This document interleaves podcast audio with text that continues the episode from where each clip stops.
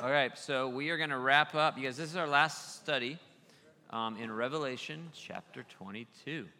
Um, we've been doing a series for the last, I don't know, five weeks, six weeks on the new heavens and the new earth, looking at the last couple chapters of the Bible, Revelation 21 and 22.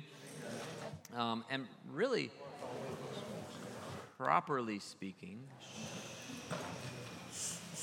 properly speaking, we've already finished because the vision of the new heavens and the new earth ends in chapter 21, like 5, which is what we, the, the section we looked at last week. And probably, do you guys know the chapter breaks are fake in your Bible?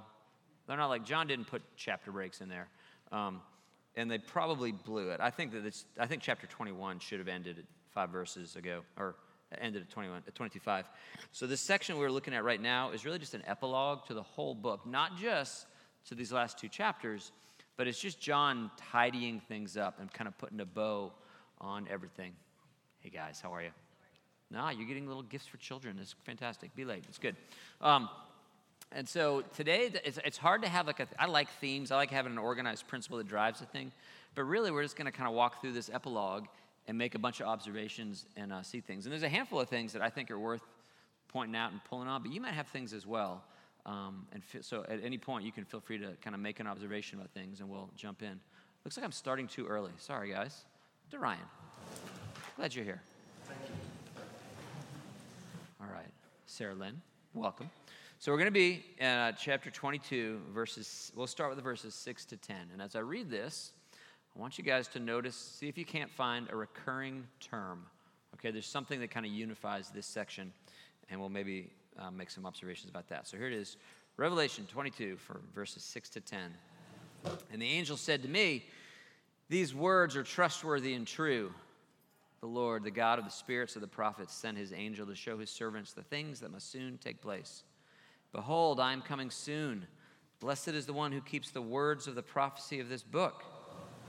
I, John, am the one who heard and saw these things. And when I had heard and seen them, I fell down to worship at the feet of the angel who had been showing them to me.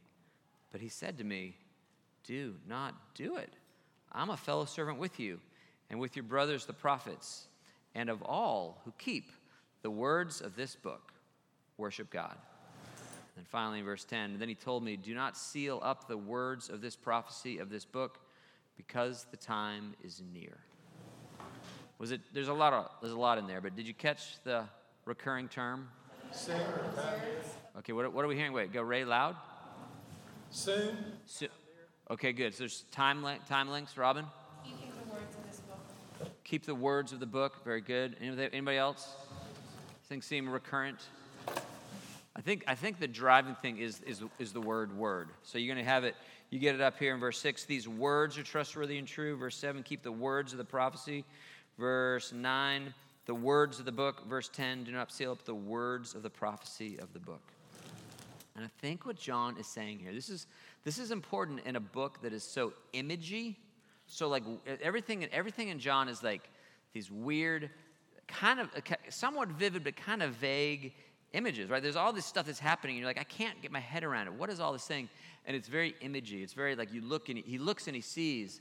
But when he's all done looking and he's all done seeing and it's all over, he says, Listen, listen, hang on the words mattered.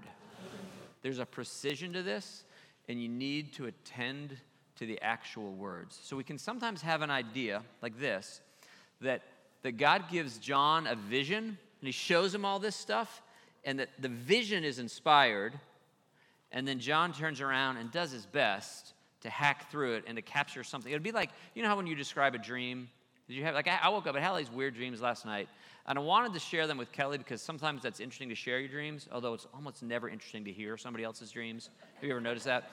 And so I just decided, just never mind. She doesn't need to hear the stuff that's gonna, that was so compelling to me, but will be boring to her. But sometimes there's a gap between the vision and the word, and John is saying there's no gap. Okay? These words matter. This is not just my best attempt to kind of, not that the God's given a divine vision and I'm just kind of slopping something together. He's saying, no, no, no, no, no. The words mattered. Okay? We have a doctrine for this, you guys, and it's called verbal plenary inspiration. Can you break that down if you want to be all nerdy and theological? Verbal plenary inspiration. What does that mean? Okay? So verbal means the words. What's, what's a plenary session at like a conference or a retreat or something? How do you spell plenary? Plenary? Information. It's the one that everybody goes to. A plenary session is not a seminar, it's not a side thing. The plenary is absolutely everybody comes. So, verbal, plenary, and then inspiration is that God is inspired, that every single word is inspired by God. And that's what John is affirming here. You guys pay attention to the words, the words matter. And we're not just getting some vague general ishness, but you can count on this. They were supposed to, supposed to hit this. Yeah, Bob. So right even in the very first chapter, in verse three, he starts off as, I think somebody once had said, this is one of the only verse, or chapters or books of the Bible that have a blessing for it. It says, blessed is the one who reads aloud the words of this prophecy, and blessed are the ones who hear and keep them. That's right. And the, from, from the, all, the entirety of Revelation, really the entirety of the scriptures. But John is, John is saying, listen, we, the words count and we pay attention. There's a, there's, there's a precision here. And he uses the phrase, he's used it a couple times. Listen to this. This is the same thing he said in 19.9 and in 21.5. 19.9, it says, Then the angel said to me, Write, blessed are those who are invited to the wedding supper of the Lamb. And he added, These are the true words of God. 21.5, he who was seated on the throne said, I'm making everything new. And then he said, Write this down, for these words are trustworthy and true, which is what he's saying in 22.6. Then the angel said to me, These words are trustworthy and true. It's not just the vision, but the words themselves. You guys, this is something that maybe was, has already been long since settled in your mind that the Bible is reliable, that it's dependable, and not just, some people would say that the Bible contains a message that is true, but maybe there's a little filler in there as well. That is not what John is saying. He's saying every word, you could take it to the bank. John, uh, Paul says it like this in 2 Tim 3. You guys have, I don't know, some of you might have 2 Tim 3 memorized, or this, this passage memorized. He says, All scripture is God breathed. This is what he's saying God breathed is inspired and useful for teaching, rebuking, correcting, and training in righteousness, so that the man of God may be thoroughly equipped for every good work. Every word counts. Rachel, do you want to say something?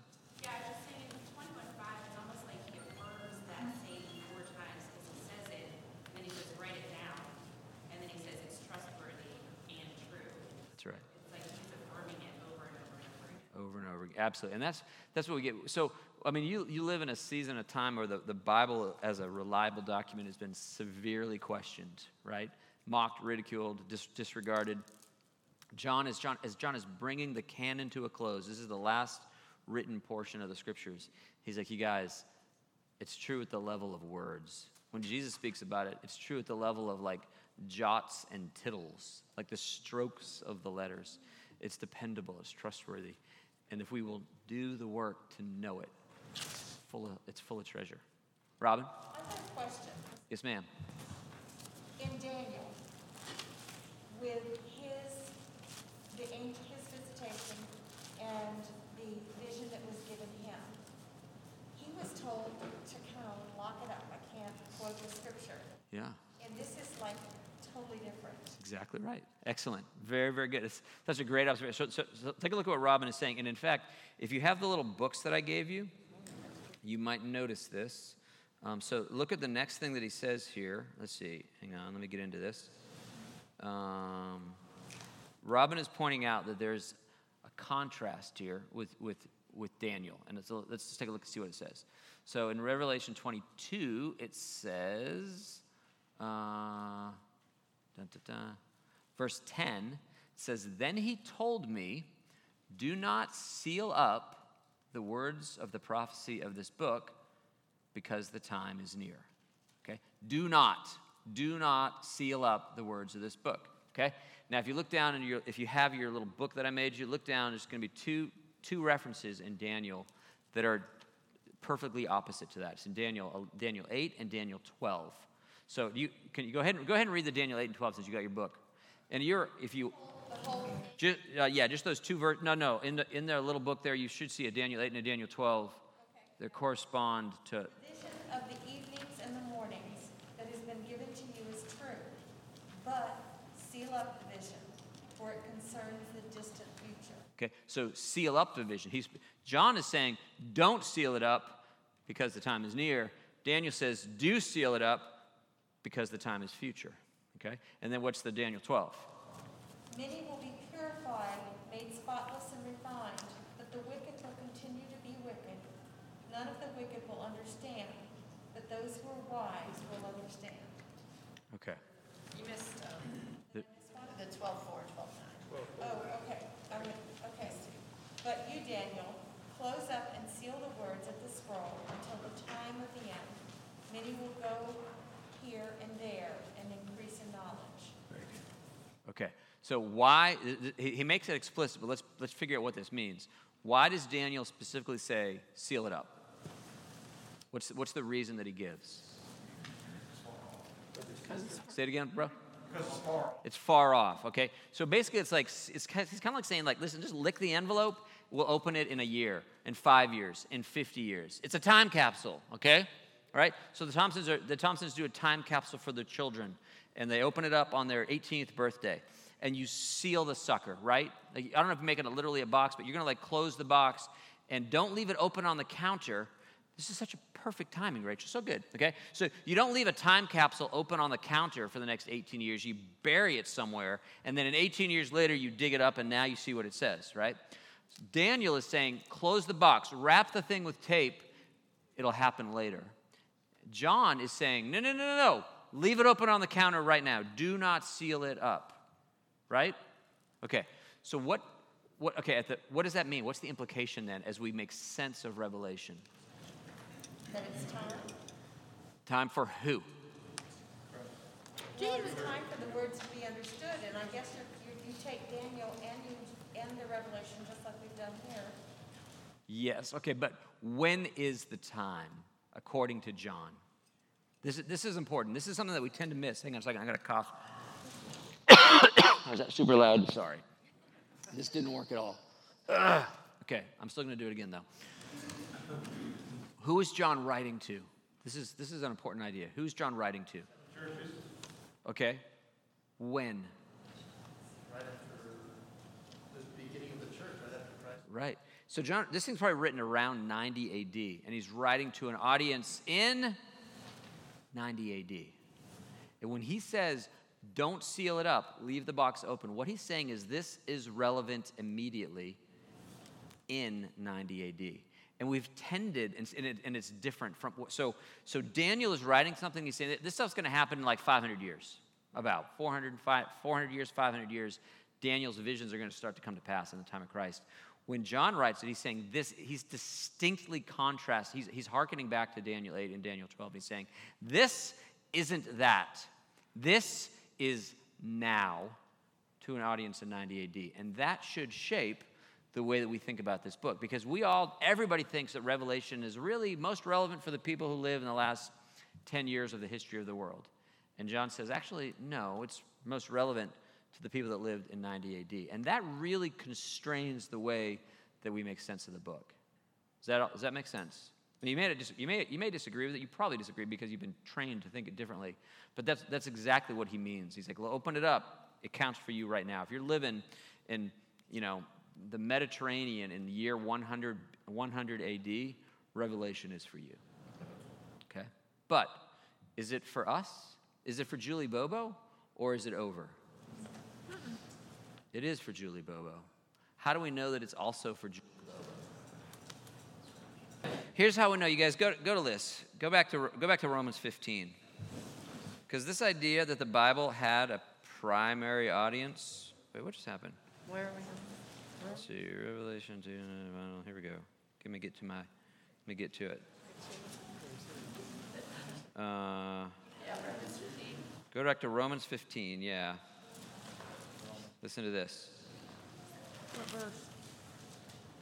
Well, let, let me actually, before I pause, before we do that, do you know who, let's see, if the original audience for Revelation was the people living in 90 AD, okay? Who is the original audience for 1 Corinthians? Corinthians. The people that lived in Corinth. Who is the original audience for Galatians? People that lived in Galatia. And you can't really make sense of Galatians if you don't know that it meant something to the people living in Galatia, right? Who was, I don't know, who was John's gospel written to? Everybody? It was written, well, ultimately to us, but, but his original audience is this. But all of those books had an original audience, and the original audience is we understand what's going on in their lives. That helps us to understand it. But, of course, Galatians is for you, and Ephesians is for you, and the Psalms are for you, and First Samuel is for you, and Genesis is for you, which is why Paul says in Romans 15 4, 15. he says, listen, everything, all of it, everything that was written in the past was written to teach us so that through endurance and the encouragement of the scriptures, we might have hope. Right? So, yes, it was written to the people that lived in 90 AD, and that, that frames and shapes. We, it, if we have an interpretation of it that, that means nothing for the first 500 or 1,000 or 1,500 or 2,000 years of the church, and it only means something later on, we got it wrong, right? Because the original recipient of the letter, his, his, her, their experience is what shapes it. But it's all written for us. It really does come down to Julie Bobo, right? The book is written for her so that she might have uh, encouragement, that she might have hope, that she sees these things, that it would all matter for her. So when he, that's what all that he means is when he says, don't seal it up, he means right here, right now, this matters. This is not the kind of thing you lick the envelope, put it away, and check in 20 centuries. But guys, you need this today in 90 AD. Living and active and sharp and two-edged sword, so that, that living and active is continual. Absolutely, absolutely. And so, for every generation from that one to this, for each of the seven churches that he was writing to, for all of the contemporaries that, that get to overhear the conversation, if you lived in 1200 AD or in 600 AD or in 1500 AD, Revelation was for you. That every one of us in this season is, gets it, but it's all shaped by what it had to mean then. Okay? Now, when I say that, there's one thing that feels is well, there may be several things. What feels weird to you about Revelation making sense to somebody in 90 AD? Is there anything that, that's like, well, but what about this? Like, what did they do with, with this or that? Any sense of the strange or even potentially disappointing thing there that makes this book hard? It didn't happen then. Okay, great. Now pause. Dan just said, it didn't happen then. What's it? The end. Right, and in particular, the return of Christ. Okay, and that right there, that's really going to be that. We're gonna we're gonna wrap our head around that for a second. Jason, you want to add to that? They had also just seen the destruction of the temple and the Romans tearing apart Jerusalem, so the kingdom that they knew was gone. Yes. Okay. So it is. A, so if this book's written in 90 AD, um, Jerusalem had just been sacked about 20 years earlier. It's like 9/11 ago, basically, and that's a big, big thing. Okay. Now, so Dan, when you say it didn't happen again, that betrays that what we think that Revelation is about is the return of Christ. Is an it. It's a singular moment. The, it's the thing. And if and if you get this, you get all this language here. Jesus is going to say stuff like this in 22. Behold, 22 7, behold, I am coming soon. Blessed is he who keeps the words of the prophecy in this book. 22 12, behold, I am coming soon. My reward is with me. 22 20, he who testifies to these things says, Yes, I am coming soon. Amen. Come, Lord Jesus. Okay? So if if that's the focal point, if that's the center, if the, the coming of Christ is the thing, and it's written for these guys in 90 AD, you're like, well, there's a, there's a, a line in the Chronicles of Narnia where Lucy says, Please, Aslan, what do you call soon? Right, like, how soon? What, what, what is it? So, how do we make sense of that?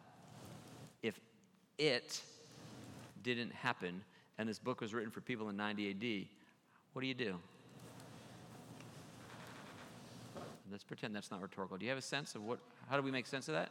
In Psalms, it talks about the days of the Lord being as a thousand years, and a thousand years as a day. Okay. I think it's in Psalms, I'm not positive. Yeah, the whole idea that with yeah, it's it, it is. Peter it, Peter quotes it, but he's quoting from something I just taught on last week, Psalm 89, 90, Psalm 90. Um, that with, with the Lord a year is like a thousand, da, da, da, back, back and forth. But that still doesn't solve the fact that it seems like, are you coming soon or are you not? Like, what do you call soon? And I thought, how do you make sense of this? How does this? How do you say to somebody in 90 AD, "I'm coming soon"? What are the things that makes that could possibly make that make sense? Because the Holy Spirit is here, Is the Holy Spirit what? here, there, with, Yeah, Holy Spirit is living in them, absolutely, at the time. well, we die, and, and so we're going to be with the Lord. Okay, interesting. Okay, so uh, Terry's saying, well, you're going to die soon. You're going to be with Jesus. Wait, even if he doesn't come back, you are going to die pretty soon, and then you'll be with him. But that's different. I think we want to make a distinction between his return and our death. We're not looking forward to being with him when we die, although that will be lovely. Really, what we are looking forward to is his coming again. And so there's a couple of things. I'm curious, Jennifer, what's your sense? I was just thinking, when you think of eternity, soon could be a million years. Sure. That's and that is true. Like if we're going to be with him in a trillion, trillion, trillion, trillion forevers, then 80 years, 90 years, 1,000 years, 10,000 years is really is still a drop in the bucket. I think that's so. I'll give you a couple. I'll, I'll give you a clue. So, do you know what John's favorite number is in the Book of Revelation? Seven. Seven. There's a million sevens. There's a whole bunch of things that are explicit. So, can you think of name name some sevens in Revelation? Seven seals. Seven gold bowl, the bowls, seven trumpets. There's a whole bunch of explicit sevens, right? There's also a whole bunch of like hidden sevens, and as much as he'll use the same phrase seven times, and he never he never delineates them, but seven times he's going to say, "I am coming." Here, I, I listed them out. So if you care to jot this down, he says uh, throughout the book seven times, and, and, and there's there's a million of these. It's not a coincidence, okay? There's a very intentional layering, in everything that is important to him, he's going to hit it seven times somewhere over these over these chapters. So in 20, I'm sorry, in 2:5, he says, "If you do not repent, I will come to you and remove your lampstand." In 2:16, he says, "I will soon come to you and will fight against them with the sword of my mouth." 3:11, "I am coming soon. Hold on to what you have so that no one will take your crown." 16:15, "Behold, I come like a thief." Blessed is he who stays awake and keeps his clothes with him, so that he won't go naked and be shamefully exposed. 22 7, Behold, I'm coming soon. Blessed is the one who keeps the words of the prophecy. 22 12, Behold, I'm coming soon. My reward is with me, and I'll give to everyone according to what he's done. 22 20, He who testifies to these things says, Yes, I am coming soon. Seven times he's going to say, I am coming soon. And although we hit those really, really quickly, I don't know if you noticed it, but those weren't all about what we call the parousia. Those were not all about his physical, visible return to the earth. Sometimes, could, could you tell that? Some of these earlier ones, what he basically, he's, he's not talking about his final coming, he's talking about judgment. He says, If you do not repent, I will come to you and remove your lampstand from its place. That's not the final judgment. He's saying, You guys knock it off for like, it's going to be like Jesus time, okay? Like, there's a, a range of what it means. So sometimes it means that he's coming in an immediate way, and sometimes it points to his final and his ultimate coming. All right, there's that.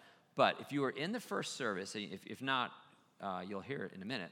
But what is the driving factor that sets up his return? What will, what will shape his coming? What will determine the time of his coming? Everyone who heard the gospel. Everybody hears the gospel, the fulfillment of the Great Commission. Matthew 24, 14. This gospel of the kingdom will be preached, and the whole world is a testimony to all nations, and then the end will come. There's a very strong sense. We saw this. You may, you may recall this when we looked at, did we do Zechariah? We did Zechariah in here, didn't we? We did. I believe we did. Did I? Am I on crack? Was that? What's that? Oh, I was with you guys. I didn't. So we didn't do it in here. Okay, so then you may not know this, but um, Zechariah has the same sense of that we shape the timing of the purposes of God. If Jesus' coming is contingent upon the Great Commission, and the Great Commission is contingent upon our faithfulness to proclaim the gospel and to fund world missions, to pray, give, go, and do it, then in a very real sense, we are the ones that are determining the time that he comes. Does that make sense? So what you, what you see, we won't, I won't unpack this fully here, but what Zechariah is doing is like, what is God going to do? And Zechariah's answer is, I don't know. What are you going to do? What are you going to do to cooperate with the purposes of God? Will you? Will you be faithful? We've just gone through this hideous judgment. It was terrible. It was awful. But it's not over. God has not rejected his people. But I need to know are you guys in or are you not in? Right? It'd be like pick anything in your life. You could do this with your children and be like, are we going to Disneyland? Well, I don't know. Are you going to clean up your room or aren't you? You know, like, are you going to do the thing? And so, in a, in a very, there's a very real sense that we are determining this. So the timing of his coming is when Jesus is like, it's, it's one of these really strange things. Jesus is like, I don't, I don't know when it's going to happen. And one of the things that it's all hanging on, it all hinges on, is our faithfulness to share the gospel, to fund the Great Commission, to go, to let our kids go. When your children want to go on a mission trip and you're like, ah, I don't feel like that's safe, go home and make some more money. Don't do that, right? We want to release our children. We want to, we want to compel people to be involved in these things that matter because we are the ones that are shaping the time, right? So, in some sense, all times are soon, and it could be at any moment. We are closer now than we have ever been, but we're not that close. We're not that close. There are still billions of people who don't know, um, but who one day will know. And every generation is meant to live with the sense that, like, we can get this job done. And so let's, let's take the gospel to the edges of the earth, right here and everywhere else. Okay? So far, so good? Okay, while we're on that, there's another seven I want you to notice because this one's a little bit strange. Look at verse 13. Uh, where'd it go? 2, 22, 13. We're back in Revelation 22, 13. He says, I am the Alpha and the Omega, the first and the last, the beginning and the end. What does that mean? I am the Alpha and the Omega. What is he, what is he saying? Who, about who? Can you tell who's speaking there? Jesus, That's Jesus. That's the Son. What does that mean? He's all powerful, beginning, he created, and he'll end it. Okay, he's all powerful. He's the beginning. He created everything. He'll end it. Okay, very good. So we would we would we might call it this like the eter- his et- eternality. There was never a time that he was not. There will never be a time that he is not. Alpha Omega is a way to say A to Z, right? Soup to nuts. He's he he's out. He can come, all things are contained within him. He's the whole range. Okay, but there's something else that that he's communicating here that's not as obvious as the first and lastness of it. You know what else? It won't be, you, you wouldn't get it from this verse alone. You got to know this verse in its own, in its broader context. We're going back to John 1. Okay, um, so sort of, yes. So Robin says he's going back to John 1. That's not, the concept of John 1 is it's exactly the same concept. So what do you mean when you invoke John 1? Well, he talks about, Jesus talks about being with God in the beginning and being God. Yes. Okay. So, th- so let's so so Jesus in John one is about Jesus being with God in the beginning and also being God. So can you think of anybody else who claimed Alpha Omega status? Because there can only be one first. There's no tie for first. Okay. So who else is the Alpha and the Omega? Do you know? God the Father very clearly owns Alpha and Omega status. So when Jesus says, "I am the Alpha and the Omega," That's a, that is a clear claim to deity. And this is another one of those things that shows up seven times in the book of Revelation. Okay, I'll, I'll, give, I'll give you those. Go back if you want to flip through or jot this down in your thing. Revelation 1 8. Tell me who, who is this? Revelation 1 8. I am the Alpha and the Omega, says the Lord God, who was, who is, and who was, and who is to come, the Almighty. Who's that? That is, that is, that's the Father. That is the Lord God Almighty. Um, that's, a, that is a Yahweh claim. Revelation 21 6. He said to me, It is done. I am the Alpha and the Omega, the beginning and the end. To him who is thirsty, I will give to drink without cost from the spring of the water of life. That is also the Father. But then you're going to get in Revelation 1 17. When I saw him, I fell at his feet as though dead.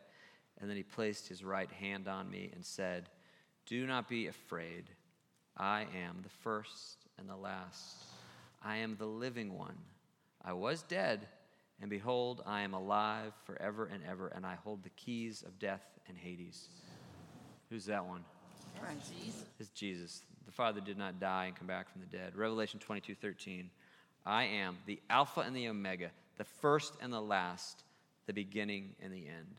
And that's, that's again Christ. Those are your, those are your seven instances um, where he says, I'm the Alpha and the Omega, then I'm the Alpha and the Omega, the beginning and the end, and then I'm the first and the last, and then the Alpha and Omega, the first and the last, the beginning and the end. Seven times he gives these absolute bookends. I mean, really, and I, most absolute.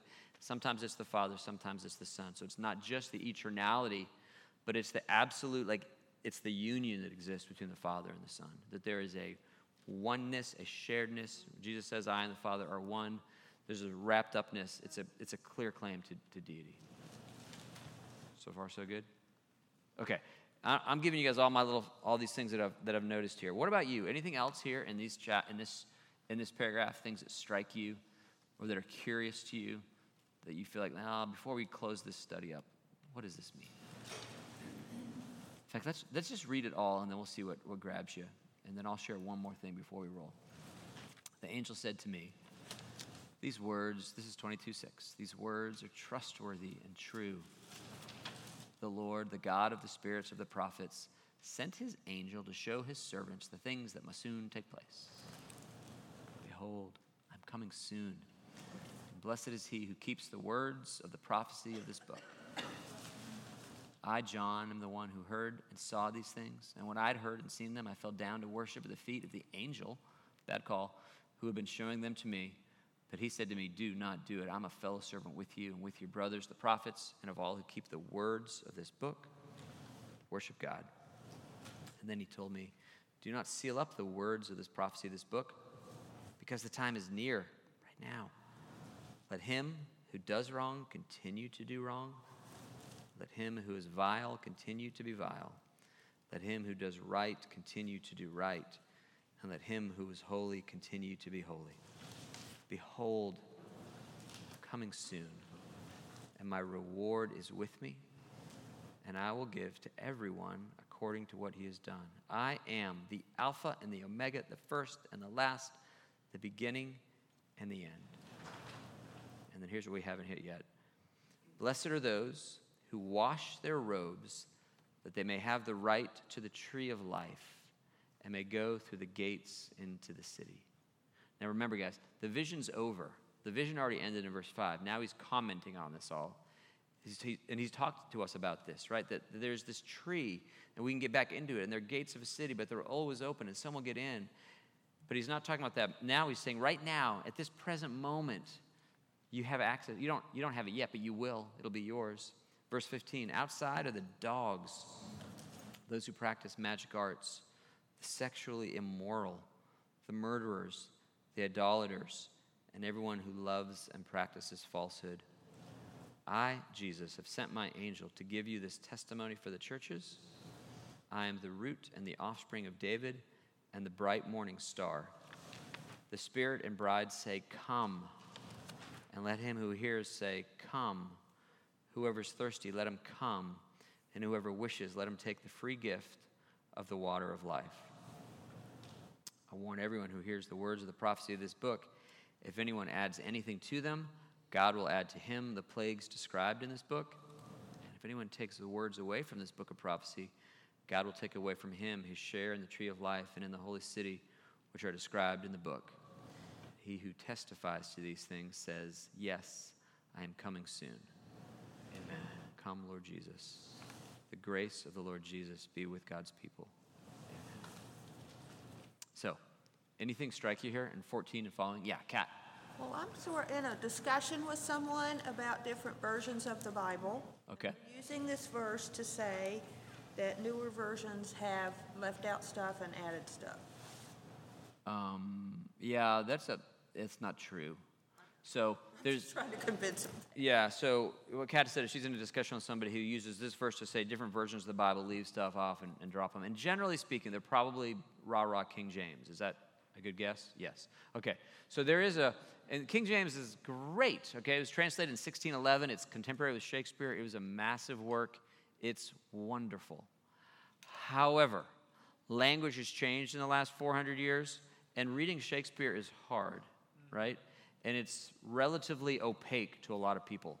You probably never talk about filthy lucre, I'm guessing, in life. But, but King James uses phrases like filthy lucre, talking about greed and, and the misuse of money. So the only problem with King James is just that the language has shifted and moved on.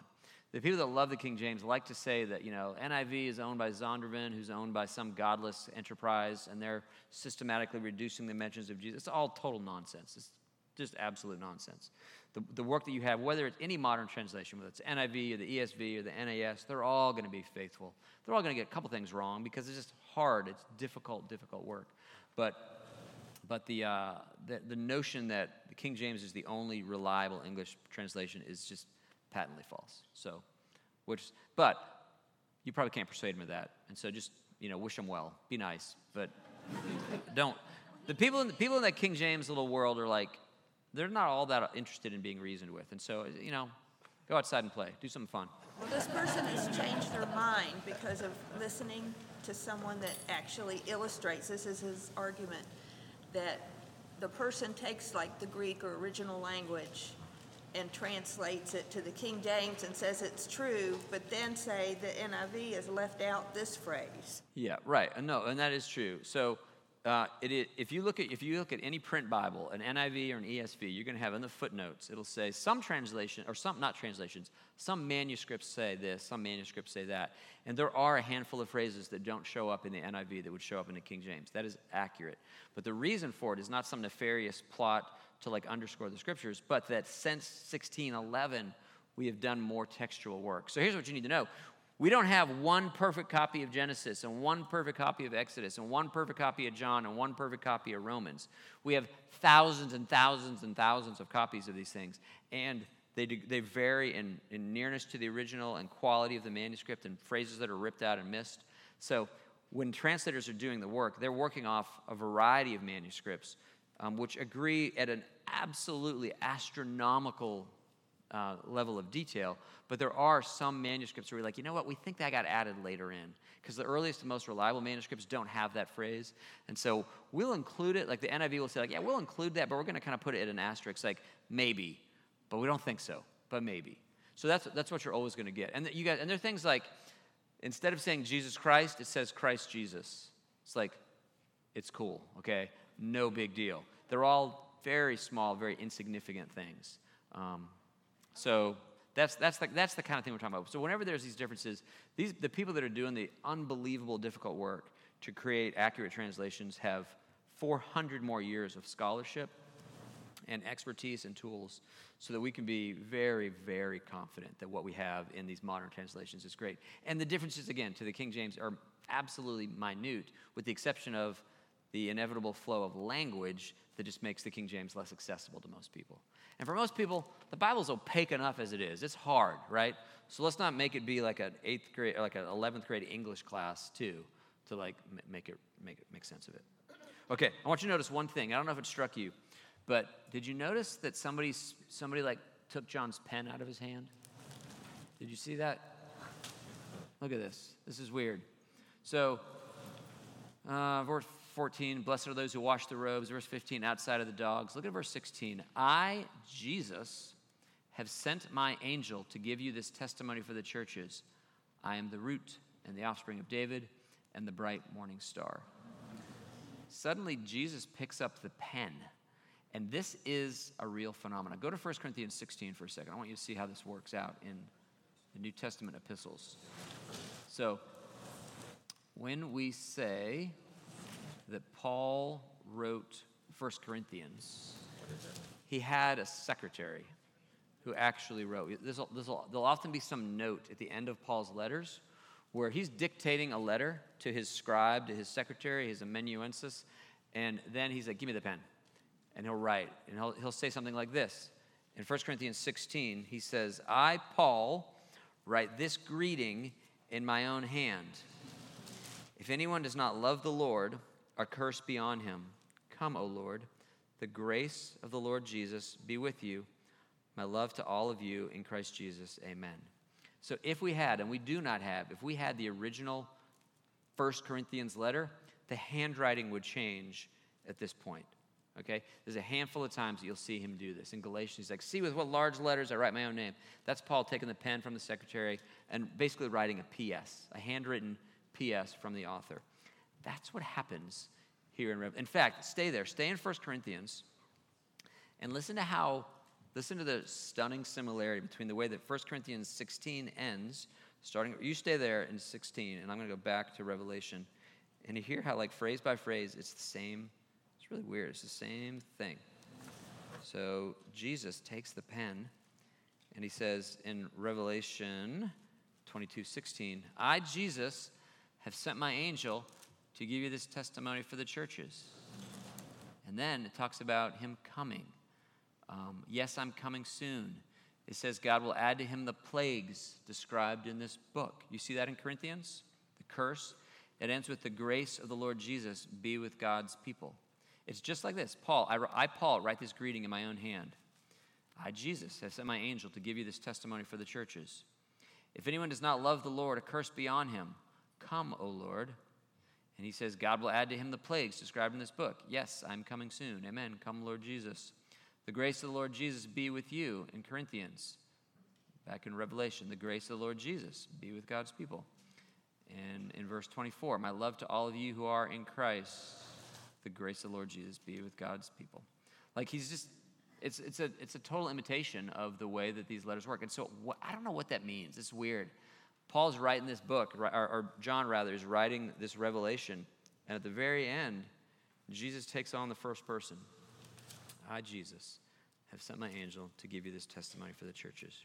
From which, I, I guess I would say, re, one, one, one implication of that is just do recall that it's an epistle.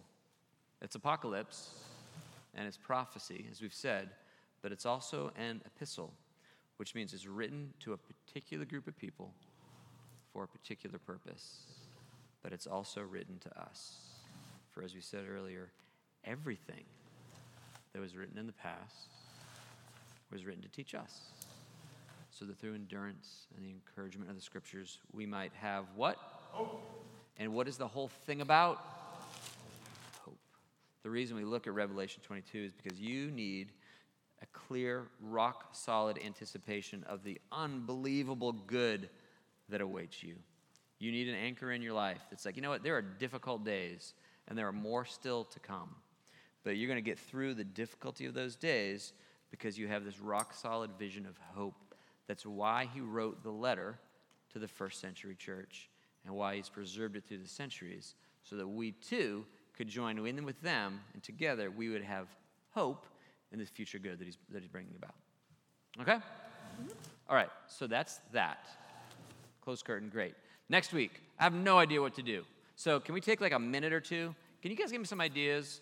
What would be useful? What would be, how, this time is going to be profitable and you're going to want to come back, is there a book you want to study or a topic we want to do? Can you give me, we won't decide it right now, but anybody want to pepper me with some suggestions on what would be something we can do for the next month or two months that would be fun, insightful, enriching, hope inspiring?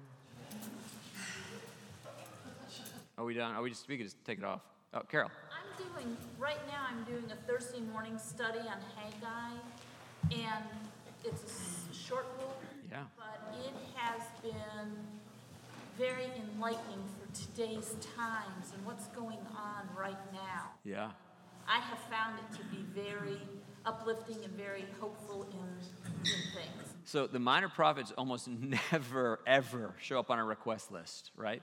So, um, so you you'd like to, but you're doing that right now. But you you'd enjoy doing something like that. Not everybody. Uh, there's only like right. ten of us that are doing it, and it may be something. Okay. I just have found it to be very good. Yeah. And the other one that's been very good is First Peter, and I just see it kind of all relating into these days. Peter is the most relevant book for the for this age of the church right now. I'm, I'm convinced that if we're going to get through the next you know 50 years, it's going to be because we begin to understand Peter in a way that it didn't used to be that relevant. We are becoming aliens and strangers at a deeper and deeper level. That's not going to change. So I'm totally down with Peter. Although we did that. We did a series on Peter recently, a couple years ago maybe. But in Haggai, minor prophet. Okay, good. Other, get a couple of ideas. Anything you'd enjoy doing? Hebrews. Hebrews. Okay, Hebrews is a deep, deep dive. I did Hebrews. Where Bob's gone. Who's in my Bible study? We did Hebrews is is complicated as all get out. That would take us a while, but it's rich, rich stuff. Hebrews, Haggai, Peter. Anything else? Yeah, Brad? Who would Jesus vote for? Who would Jesus vote for? So Jesus, Jesus' political affiliation is he's what we would call a divine monarchialist. He just believes that God should be king and is in fact king. That would be that would be a very complicated topic. Yes. Nobody knows. Yes. That's how we know. And then we'd all hate each other before the time was over too. So Oh, and in fact, speaking of that, there's a little quick freedom, little little freebie here. If you have not, if you have Netflix, and you haven't yet watched The Social Dilemma, would you? Would you go home and watch that? You guys, like, it is, you should go watch The Social Dilemma. Absolutely. And then it, it, it has so much explanatory power for this moment. Like, and in particular, why are we so. It, a lot of people think the reason that we are so divided is that the Democrats are so completely ridiculous. Other people are like, no, no, no, no. The Republicans are just such an absolute bunch of morons, okay? It's neither one of those. It is neither the Democrats nor the Republicans. It is social media. Okay? That's why. If you want to understand it, you want to understand what's going on, in the phenomena, social media, you should, you should go watch The Social Dilemma. It is, and then you go break your kids' phones, okay? Um, because you might be, you might be relatively ish, not really, but a little bit less susceptible to the, to the destructive force, but like your kids are, are drinking it pure. Yeah, Lily? I'd love to look at the unity of the early church and what that looked like and what we could learn from that, especially in the context of just our relationship with each other and with the Holy Spirit. But like hmm. overarching study of unity and that looks like that's, that's huge. So yeah, so you're saying, would it, could we have a discussion on where how the biblical evidence we have for how the church did unity in a time that we might be able to learn from? Is that And how the Holy Spirit brings unity. Like how does that manifest and how has it manifested? yeah, yeah? Okay, that's interesting. I don't have that in my pocket, so that sounds like work. Um, okay, Jennifer. That made me think of something what, what Lily just said is, you talked last week, I think it was about the Holy Spirit being the love between the two, and I'm reading Francis Chan's The Forgotten God. Yeah. I don't know if we get enough learning about the Holy Spirit. Amen. So maybe we could, and we are the church of, the Church of Thee. Yeah, yeah, sure.